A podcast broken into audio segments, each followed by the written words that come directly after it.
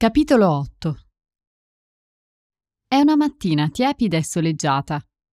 Complici la giornata praticamente libera e il bel cielo terzo, Victor si è offerto di accompagnare lo zio Gino a far legna nel bosco.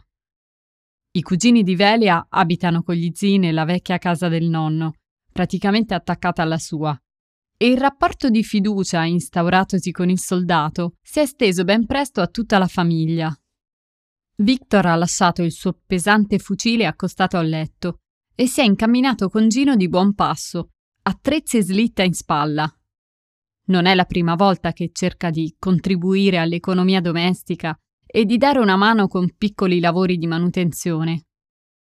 In qualche modo deve avvertire il peso della sua presenza in quelle case già fiaccate da anni di guerra e fatiche, e questi piccoli gesti, così come la condivisione delle razioni di cibo, devono essere per lui un modo per ricambiare.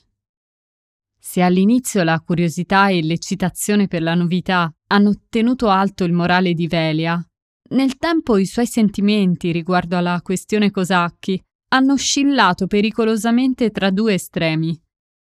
Pietà, se non affetto, da una parte, e un latente senso di fastidio dall'altra.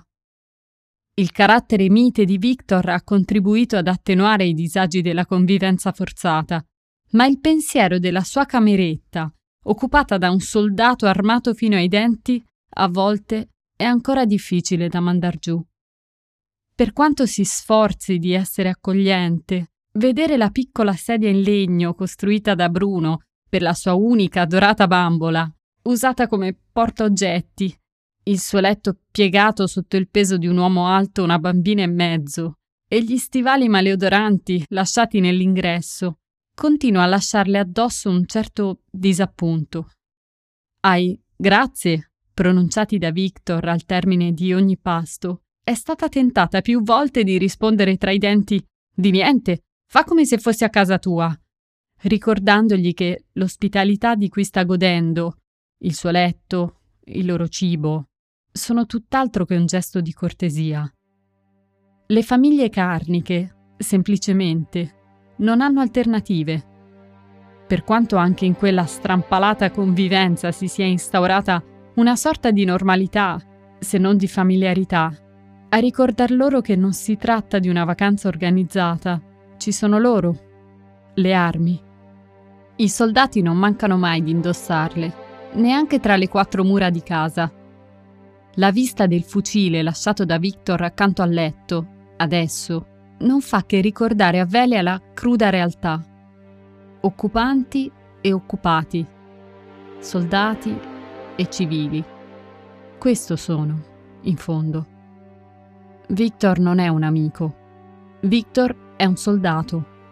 Bruno glielo ricorda sempre, perché bisogna tenere sempre gli occhi aperti, dice.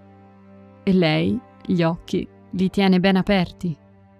Eppure l'allegria e la spontaneità di quel ragazzone che cerca di imparare nuove parole a cena e ride da solo dei suoi errori, portano in tavola sorrisi. Sorrisi veri che mancavano da molto tempo sui volti dei suoi genitori, perennemente segnati dalla preoccupazione. Poi ci sono i compiti di matematica, Victor l'ha salvata più volte dai rimproveri della maestra Carmela, con quelle sue parentesi rimesse al posto giusto. E quando lei combina pastrocchi con l'inchiostro, cosa che le riesce sempre benissimo, Victor non manca mai di prenderla in giro, ma poi le si siede accanto e l'aiuta a rimediare al pasticcio. Ecco, in quei momenti a lei Victor non sembra proprio un soldato. Lei guarda di sbieco le sue facce buffe, stando attenta a non fargli notare quelle occhiate curiose. E quello che vede è solo un ragazzo, appena più adulto di lei. La differenza è che non ha più una casa in cui studiare, non ha una madre da abbracciare forte quando ha paura. Chissà come la fa male la guerra a uno così, pensa Velia. Al pomeriggio Victor e Gino rientrano a casa con un carico superiore alle aspettative. Il bosco è stato generoso, ripagandoli abbondantemente della fatica. Nello sfilarsi giacca e stivali, Victor sorprende Vele alle prese con una delle sue solite espressioni rompicapo da esame di terza media. Lei si volta e lo saluta sbuffando, accennando al libro con aria di rassegnazione. L'invito a venire in suo soccorso è implicito nello sguardo da cerbiatto smarrito. Stavolta, però, lui non si avvicina. Si limita a osservare la scena dalla soglia della porta. Velia si volta con aria interrogativa. Gli occhi di Victor, oggi, sono più umidi del solito. Il sorriso le sembra scolorito, un sorriso a mezz'asta. Devono aver faticato parecchio nel bosco, si dice lei. Victor aspetta che Vele abbia terminato i calcoli per fare il suo annuncio. Gli hanno comunicato che lo trasferiranno a Paolaro lo dice in quella sua assurda lingua chimera, senza prendere fiato tra una parola e l'altra. Paolaro. Ma è lontano. Saranno 25 chilometri minimo. E perché? Velia non capisce. Perché adesso? Perché spostarlo ora che in famiglia le cose filavano lisce? Victor se ne sta lì, in piedi dietro di lei, cercando di decifrare le sue ultime parole. Per un istante non sorride più. Scrolla le spalle, fissando un punto indefinito su uno stipite ingiallito. Questione di un attimo. Poi torna il Victor di sempre, dito indice puntato e aria furbetta. Io torno a trovare voi, poi sposa te. Ricorda?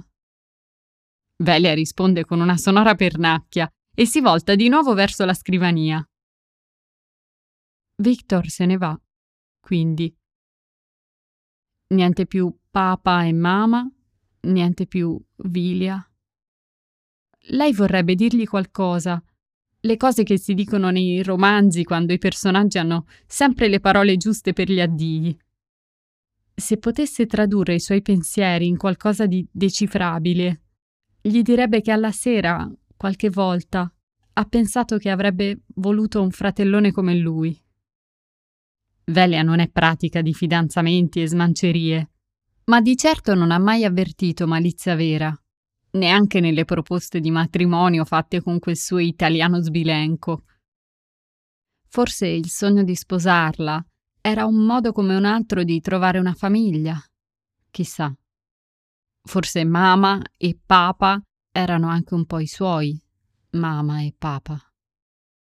Aprendosi a fatica un varco in quella nebbia fitta di pensieri, Velia si alza lentamente dal tavolo, il cuore inspiegabilmente agitato nel petto magro.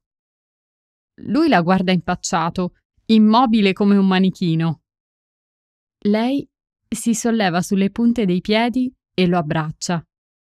Stringe forte, come si stringe un fratellone, o almeno così crede, perché lei quel fratellone non lo ha mai avuto. Per un attimo si sente sorellina, madre, nonna. Con quell'abbraccio vorrebbe curare tutti gli arrivederci che Victor deve aver detto alle donne che amava. Addì, arrivederci, chissà. A cena, quella sera, il silenzio è interrotto solo dal rumore delle stoviglie che risuonano nelle scodelle e da poche parole di circostanza scambiate tra un boccone e l'altro. Nessuno dei commensali conosce le mansioni che Victor andrà a svolgere a Paolaro e, a ben vedere, nessuno sa per certo cosa abbia fatto in quel periodo di permanenza a Ravascletto. Dicono che gli scontri con i partigiani si stiano facendo sempre più aspri e che i tedeschi si sentano alle strette. Velia non si è mai soffermata a riflettere davvero sulle questioni di guerra. Non ha mai voluto pensare a Victor come a un alleato di quegli uomini in divisa che tengono in pugno l'Italia seminando terrore. Meno che mai desidera farlo adesso. Non riuscirebbe mai più a ricordarlo come il ragazzo dalle guance buffe e il sorriso gentile. C'è qualcosa che si rompe in lei ogni volta che queste considerazioni si affacciano nella sua testa confusa e stasera come più di tutte le altre volte, decide di ingoiarle assieme all'ultimo cucchiaio di minestra. L'indomani mattina Victor partirà prima del suo risveglio, lasciando il suo posto al prossimo occupante, uno dietro l'altro, uno sopra l'altro, una macchina perfetta.